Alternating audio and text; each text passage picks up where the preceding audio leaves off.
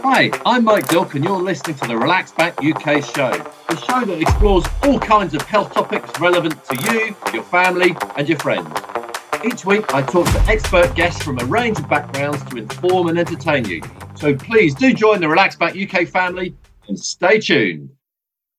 Hi, and thank you for joining me on the Relax Back UK show. Now, is your house nice and calm and welcoming?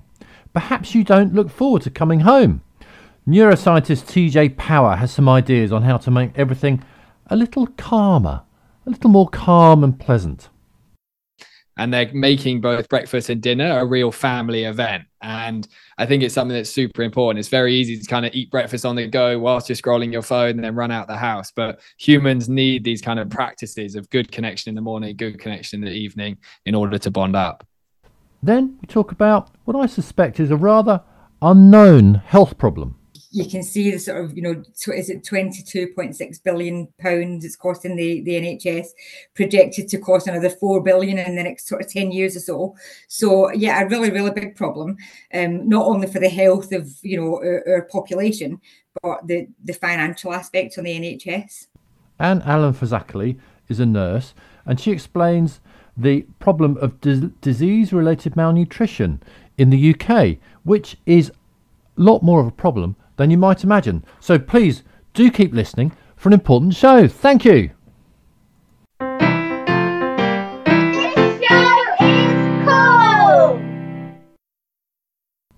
So, my first guest today is TJ Power. He's a neuroscientist. My first question was nothing to do with neuroscience. It's actually whether I could just call him TJ. You can. That's been my name my whole life. Mr. Power. well, Mr. Power would be kind of cool, but let's go right. We'll, we'll, we'll, we'll, come on to that a bit, bit later. I want I want to mention that as well. But anyway, most thoughts on neuroscientists. I can imagine most people's thoughts on neuroscientists. I can imagine a, essentially from Big Bang Theory and Sheldon Cooper's girlfriend, Amy Farrah Fowler.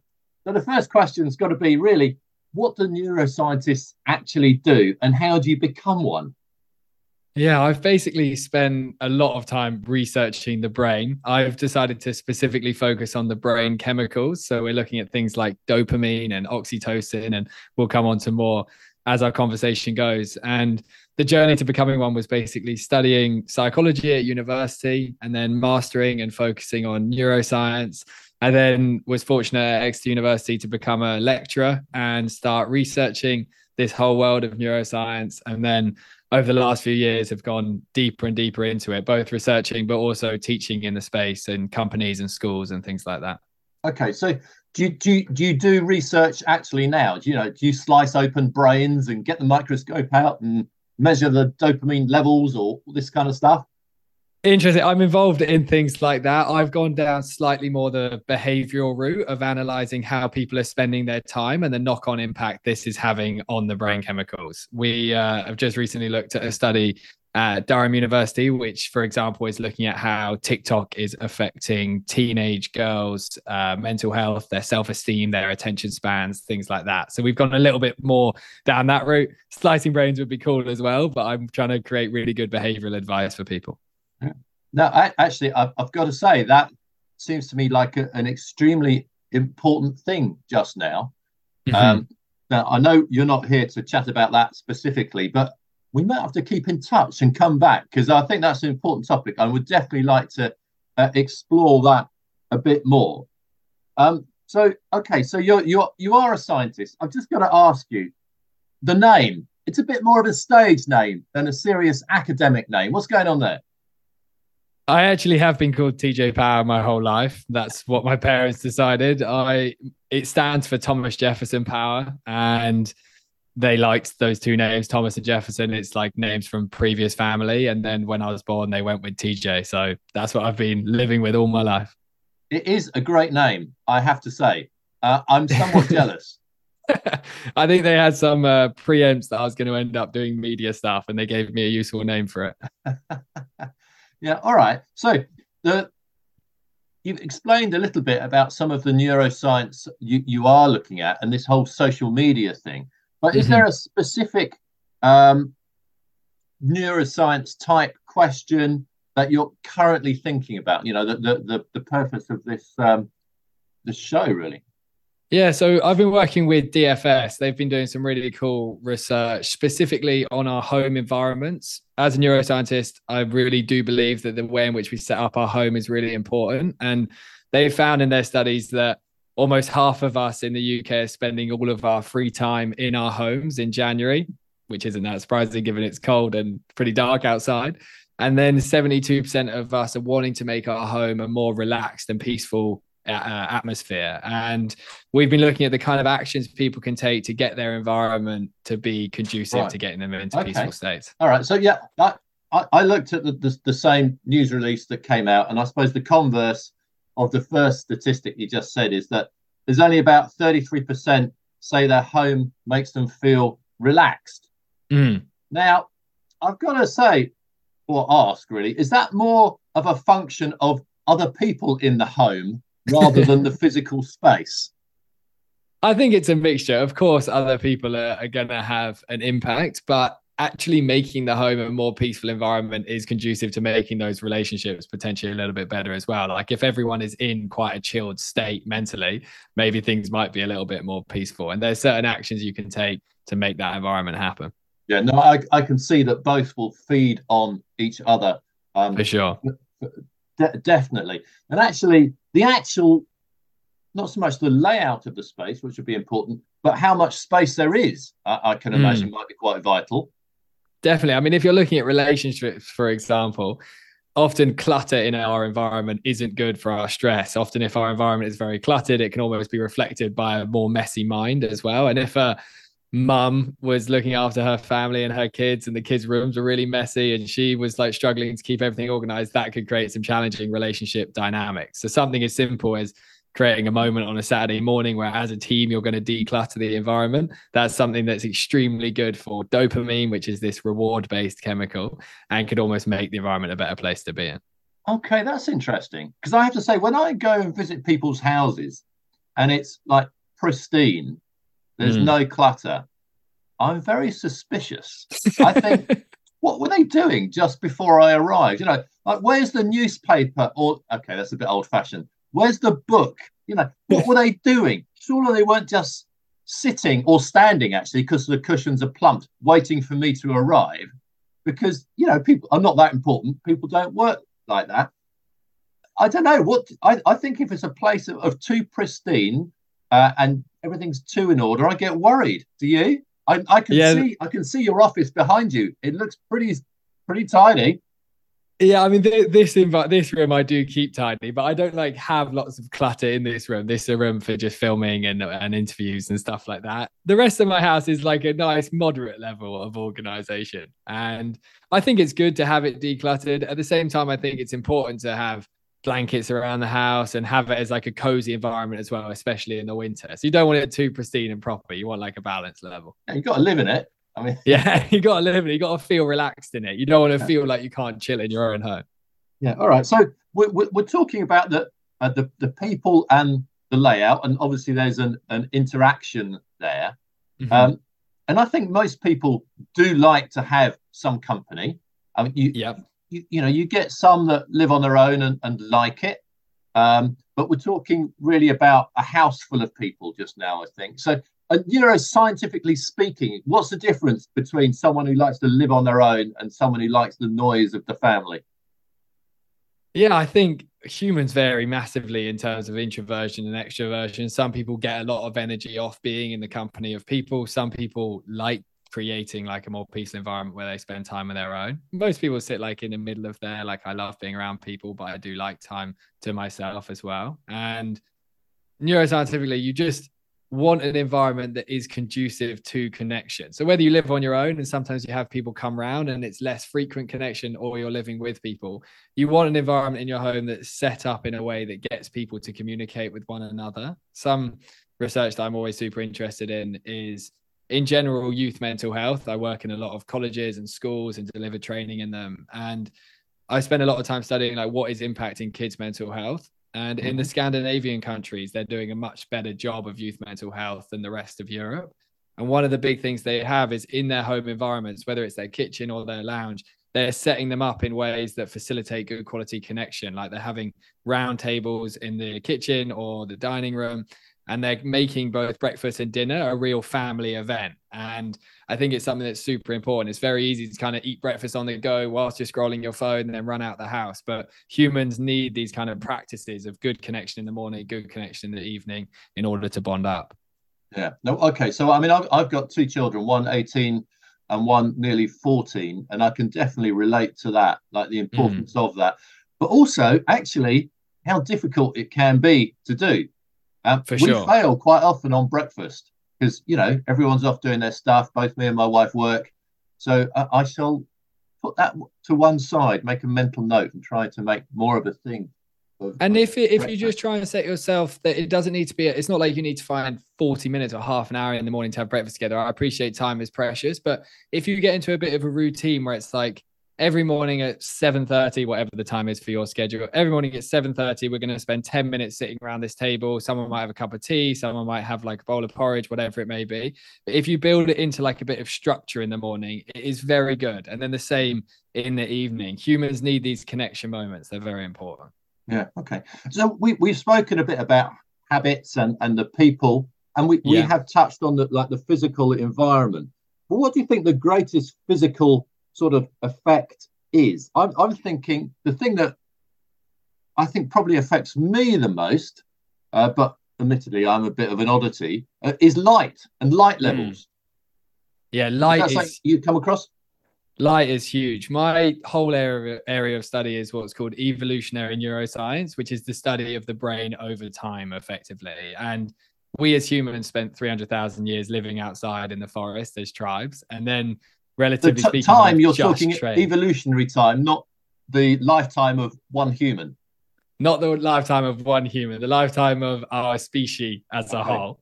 And humans have been in this kind of physical form that we're in right now for around 300,000 years. That's the estimation. And the vast majority of that was a much more connected experience to the natural mode of operation. And we have this thing in our system called the circadian rhythm. And that's like our body clock, effectively. We have this internal body clock, and it's completely dictated by light. And if, for example, you feel much more peaceful when you create nice dim lighting in the evenings that's because it has an impact on this circadian rhythm so that your body feels like it's operating on more natural cycles so yeah as you say lighting very very key all right and um low low lighting people tend to like low lighting ideally From... what you want is low lighting in the evening and high lighting in the uh, morning. Okay.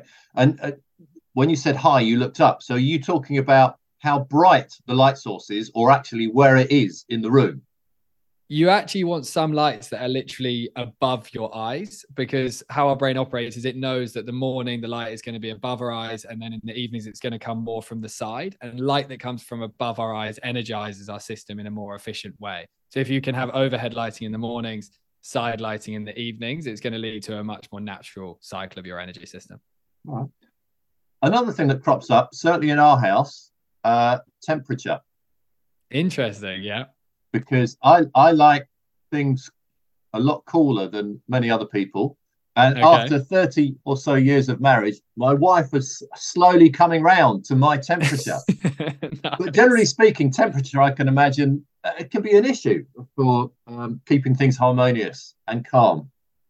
Yeah, temperature is an interesting one, especially when you look into the world of sleep specifically. So, you obviously want to not be freezing cold in your house. That's not going to be healthy for you to be really cold. You want just like a nice medium warm temperature. But then in your bedroom, you really do want a cool environment. Our body actually reduces by a couple degrees Celsius when it falls asleep, and it can't fall asleep unless it reduces in uh, by a couple degrees. And that's just an adaptation from 300,000 years of sleeping outside. It's colder at night, and our body knows that it needs to be cold when it falls asleep. So, in the winter months, for example, if you run the radiator all day and then your your bedroom is quite like a stuffy hot environment it's going to really negatively impact your sleep whereas if you could just for like 10 or 15 minutes whilst you're brushing your teeth open your window in your bedroom get some fresh cold air into it you actually fall asleep quicker all right and if you haven't slept you're going to be grumpy and grouchy and that is not going to be a calm harmonious situation for everyone else i would imagine Agreed. if the mornings else. are stressful it's probably because of the evenings yeah yeah what about colours? I mean, so mm. uh, I suppose people now often more go for whites and sort of shades of white. But a while ago, there was a fashion for lots of different colors. Yellows, actually, people used to say yellow was relaxing. But what are your thoughts on colors for creating a nice, harmonious atmosphere? Yeah, I mean, keeping aligned to the, to the main message here, mimicking nature is the absolute goal when it comes to well-being. Whenever we're looking at natural environments, when we look at plants or trees or sunlight or whatever it may be, it has a very positive effect. They even find in research studies that when humans are in hospitals and they're recovering from illness, if you have a window that faces nature or you don't, you actually recover faster from illness if you can see nature, which is super interesting. And if in your home you can create a more natural environment where you have browns and greens and yellows and oranges that mimic the outdoor world, it has a very positive effect on our mind. Really? So what? You should paint. We should paint our walls green. Yeah, you could have plants. You could have certain furniture that's like brown or an orangey or a maroony type color. You could have some yellows. Obviously, the lighting can also help mimic that. But mm-hmm. effectively, you want to bring as much of the outdoors inside as you can through paint. Through I, can, I can see you're practicing what you preach. I can see some plants behind you. Yeah, and uh, it's it really does have a massive impact. All of the home, all the environments in my home, I've tried to bring the outdoors in as much as I can with lights and images and all these kind of things, and it does help a lot.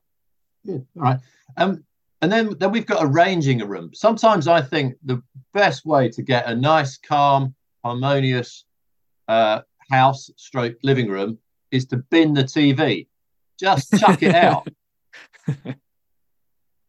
Interesting. I mean, that from like a mental health perspective, it would be great if humans weren't spending all their time watching TV. I do appreciate like that is one of the pleasures of the modern world is sitting and watching TV. But I do think having environments similar to what I mentioned about the dining room table, having environments like the in the lounge whereby you are setting up the furniture so that sometimes you can just sit and chat to one another, maybe with some music on in the background and not always be all zoned in on the TV. That sort of thing is good. Humans need that time where you're actually chatting about how your day was going and all that kind of stuff. Yeah, I agree. But ha- having said that, I, I, um, I do like watching TV. Me uh, too. and our family watch TV together. But what we've actually got the TV in a cupboard so we can okay. hide the TV because actually TVs themselves, I think, are often just ugly. So mm. hide the damn thing if you don't want don't want to watch it. Yeah, true. I've even seen some TVs now where they like when they're off, they turn into like a painting. So I think a lot of humans are wanting that experience of like having an environment that's social, but then also can have a TV on as well. And creating like a multifunctional space like that in your lounge is a good idea. Yeah. And this idea, well, you, you touched on it talking earlier, arranging the furniture such mm. that it's all in front of the TV. You know, there's there's you, you can't do anything else but watch the TV when things are arranged a certain way. Um, seems a bit of a shame. It does, and like me and my, I live uh, with a housemate here, and in the evening sometimes we just move the furniture a bit put some music on and actually chat. And that's like almost now an unusual thing to do in our world. Like the given yeah. is just like netflix on and just sit there and veg out. And the evenings where we do it you hang out and we chat much more fun. So i think I, it is important i wouldn't tell anyone about like if i were you tj people will be thinking you're a bit odd. What chatting to people? Yeah yeah. Well, too unusual that. these days. All right so um we'll keep the TV, but we will uh, hide it potentially, so we can actually talk to each other occasionally. Um, yeah. What else? So we have lighting, we have mimicking a nice natural environment. We've got setting up the environment so you can actually see one another. I think uh, these really are the key messages. The other thing is just that decluttering idea and potentially a bit of a rearrange our brain really loves novelty and we get dopamine hits off of novelty. So some of you may have experienced and you may have experienced yourself whereby you kind of reorganize a room and it gives you like a boost. You're like, oh, it's so nice, this new space, and you walk into it and you got it's got like a new energy. And that process of the actual organization of it and then the novelty it creates is great for this dopamine system. When our dopamine levels are higher, we also feel much more motivated for life as well. So yeah, a bit of a reorganization and reshift is a cool thing to do. Yeah, I, I like the sound of that actually. Um, because I'm just thinking pretty much our front room has been the same way for the last 10 or 15 years. Mm. Uh, it can be hard to rearrange because you know not everyone's got a massive space, and if if you know if you're limited by actually how much floor space there is, it can be quite hard to rearrange chairs and tables and all the rest of it. It can. Maybe the thing is, it could be any room. It could be that your bedroom, like your bed, could go against a different wall, or where you sit and work. For example, if you work from home, you could try and make sure you're facing a window so that you have light coming into your eyes whilst you're working. It doesn't have to be some huge rearrange. It could just be a few subtle things. Yeah. All right. In- interesting. So your it, it, sounds like the, the, the, summary is think about rearranging your your kind of space, uh, your sitting room in particular, mm-hmm. um, because it might give you a bit of a boost. For sure, if you can rearrange it and focus on creating as much of a natural experience with the lighting, with the colors, that would be a, a good thing to do to kind of get you going in 2024. Okay. If people are listening to this and thinking, yeah, you know what, I might, I might give that a go. Um, a good resource to just point them in the right direction or give them a few ideas. Can you suggest something? Yeah, for sure. DFS have created this really cool thing called the Calm Hub on their website, and it goes through loads of easy, accessible ideas as to how you integrate these sort of things into your home. So checking that out could be a cool idea. Okay. All right. Well, look, TJ, Mr. Power, thank you very much indeed uh, for chatting for a few minutes. Uh, it's been a pleasure. Awesome. Thank you for having me. Have a great You're day. Very well. And Alan Fazakerley is a nurse and uh, she spoke to me about disease related malnutrition. So my first question to her was, well, actually, is is this issue of disease related mal- malnutrition? It's hard to say. Disease related malnutrition, um, actually a big issue in the UK. Yeah, it is. And what uh, the research that Danone and Future Health have done is highlighting disease related malnutrition. So, this is where someone has been diagnosed with a medical condition, for example, cancer or a respiratory problem, and the fact that that can then lead on to malnutrition. So, what we're looking to do is try and sort of highlight the issue during Malnutrition Awareness Week um, and try and prevent it, you know, find ways of preventing people who've already got medical problems um, from becoming malnourished. Okay, so so we're looking at people that are malnourished because they're ill rather than ill because of malnutrition. Is that right? That's right. That that's what the research is focused on. Yeah. Right, because actually that is two very different problems. So we're we're looking at people that are malnourished because they're ill from something else in the first place. Is that right? That's right. Yeah, that that's what the, the research is is you know focusing okay. around. And there are some pretty alarming statistics to sort of go, go with that, aren't there? Yeah, there is. Um, I mean, you can see the sort of, you know, is it 22.6 billion pounds it's costing the, the NHS, projected to cost another 4 billion in the next sort of 10 years or so. So, yeah, a really, really big problem, um, not only for the health of, you know, our, our population, but the, the financial aspects on the NHS. Yeah. And how, how many people are we talking here that are actually undernourished because of some other issue? I can't remember the exact figure, but it's it's 29 million, I want to say. But the, the it's, it's published within the research, the actual figure. 29 million sounds like a lot. I'm just through, I think, okay, no, I'm just looking it up here. You you got the right figures, but the decimal point was in the wrong place. All right, okay. 2.9 million. 2.9 million. Okay, right. Yeah. So that's two, they're saying 2.9 p 2.9 million in England are malnourished due to some other health problem. And actually, yeah. there's another statistic here, which is kind of a, a bit of a headline one, but it's pretty scary. 50 people an hour admitted to hospital with um, malnutrition. Yeah, that's what it equates to. Yeah, that's what the research has shown, unfortunately. Okay, so I mean, uh, I, have I've got I suppose some personal experience of of this, but it's not not a not a bad story. Uh, quite a while ago, my wife was admitted to hospital. Um, it was a long time ago. I can't even remember what it was for actually. And they they had a graph and they plotted her on the graph with height and weight and sort of nodded and said, "You're all right." And I plotted myself on the graph as well, and I came right in the green, right in the good area. And so I, I started to get pleased with myself, saying, you know, well, perhaps I'm not that fat after all. And the nurses said, no, this is this is for us to make sure that you, you know, you're not malnourished and you won't waste away while we're looking after you. So it, I mean, it is something that um, hospitals look for. At least it was a few years ago. Yeah, and it still is. So, so what that what that nurse used that day is what we call a screening tool. Um, so that's for us to try and easily identify where malnutrition might become a problem. So, what I think we're finding is, although the, the screening's being done, it's possibly just not being followed up and followed through. So someone who's in for a hospital for a lengthy period of time, so we'll be looking for that patient to be screened more frequently, so that then the, you know, the risk of malnutrition is identified at an earlier stage. So, I mean, that well, that's that's good. But has the situation got worse? I'm I'm just thinking because there's a real drive to not have people stay in hospital, but to get them home as quickly as they can, which is, I would suggest, a good thing. That there might be more people sort of falling through the cracks who are actually malnourished, but they've been sent home, and no one's really much the wiser.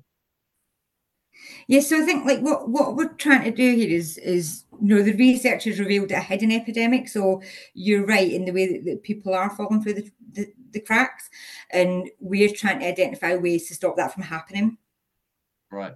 And so yeah, so what what are those things? How how do we get to grips with this problem?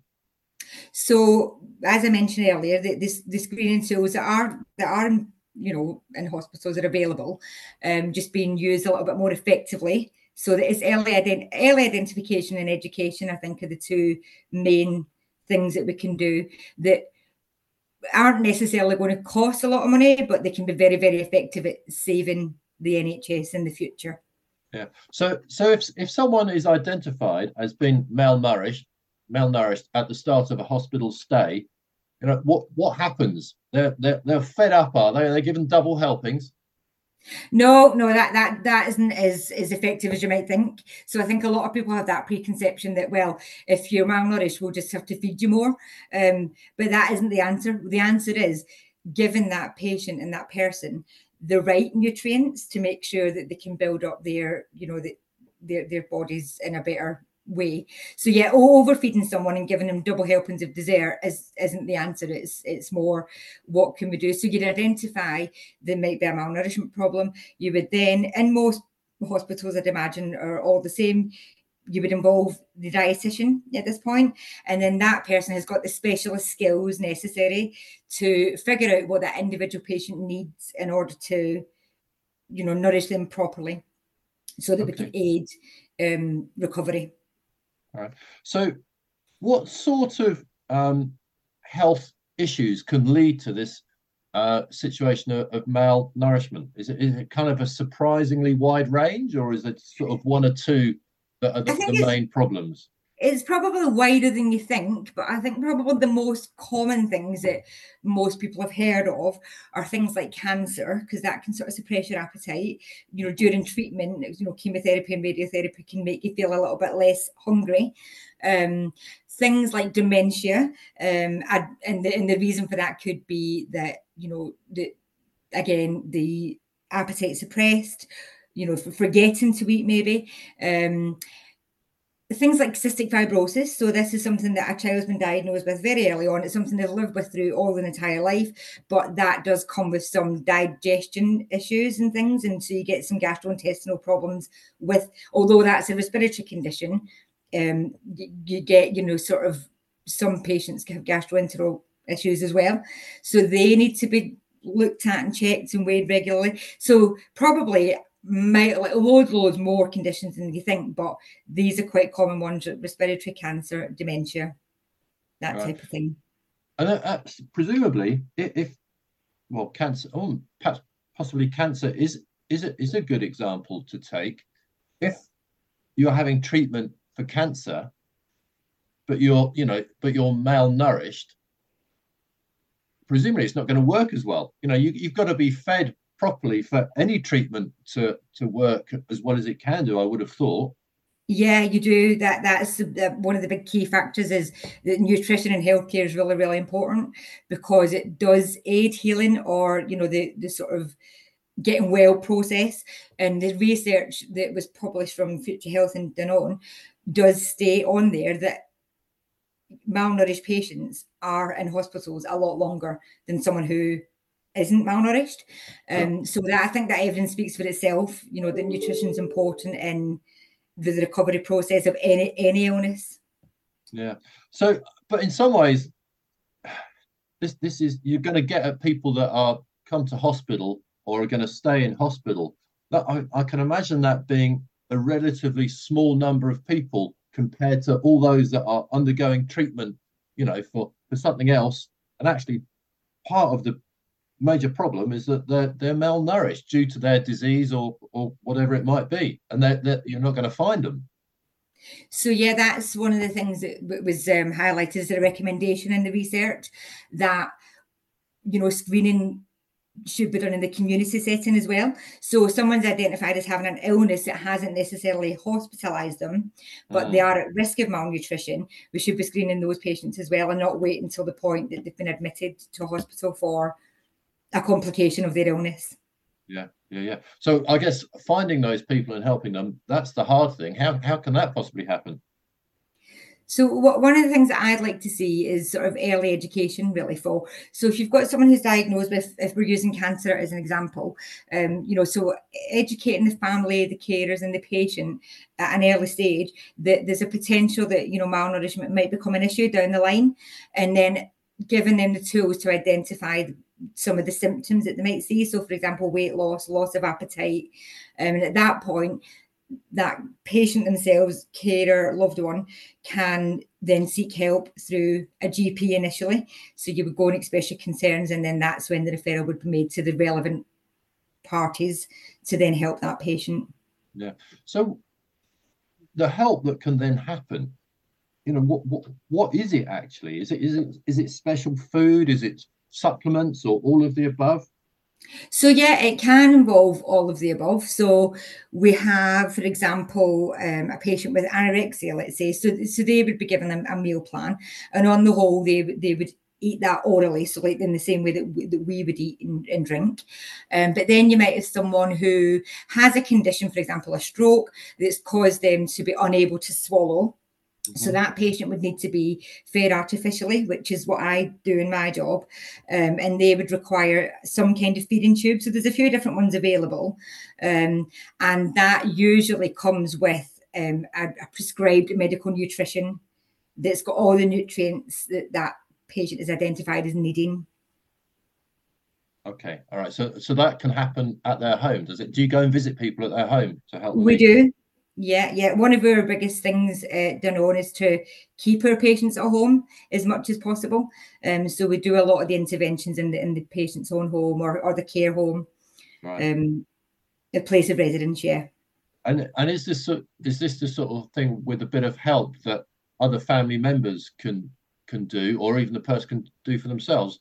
Yeah, we're, we're very, very up on empowering patients to, you know, maintain their own health. So yeah, we do. We teach people how to use any of the equipment that, that they might need. Um, so that includes not just the patient, but also their carers, you know, children at school, for example, or, you know, hospices or any setting where someone who might be involved in your care from a multidisciplinary point of view is empowered to, to do that for you at home. Yeah. Okay. So if members of the public are thinking, goodness, you know, there's a member of their family or you know, or a neighbor, whoever, and they're, they're, they're you know a bit thinking of they're a bit worried about them, and they want to get a bit more information, find out if they should be helping, what they can do to help. Is there a kind of a useful resource, essentially a, a website with some good, simple information that they can uh, go to and get some help from? I mean, the, the NHS website's got lots of information on malnutrition um, and it directs you on where to go if you feel that you've identified someone who may be at risk of it. Um, I would sort of say, if it was me speaking to someone, make the initial sort of concern to your GP because that's the person who can then refer you on to the specialist services that will help. Right. Okay. Well, that sounds like good advice for a, a, a, a problem that is much larger than I, I would have imagined. So, Anne Ellen, thank you very much indeed for chatting. You're very welcome. Thank you very much. Thank you very much to my guests on this week's show, and they were neuroscientist TJ Power and Alan Nurse talking about disease related malnutrition. And of course, a big thank you to you for listening and have a healthy week. Until next week. Thanks for listening to the Relax Back UK show. Join me, Mike Dilk, again next week for more fascinating interviews and chat. If you're listening to the podcast version, please subscribe, like, and share it with your family and friends. And have a healthy week. Until next week.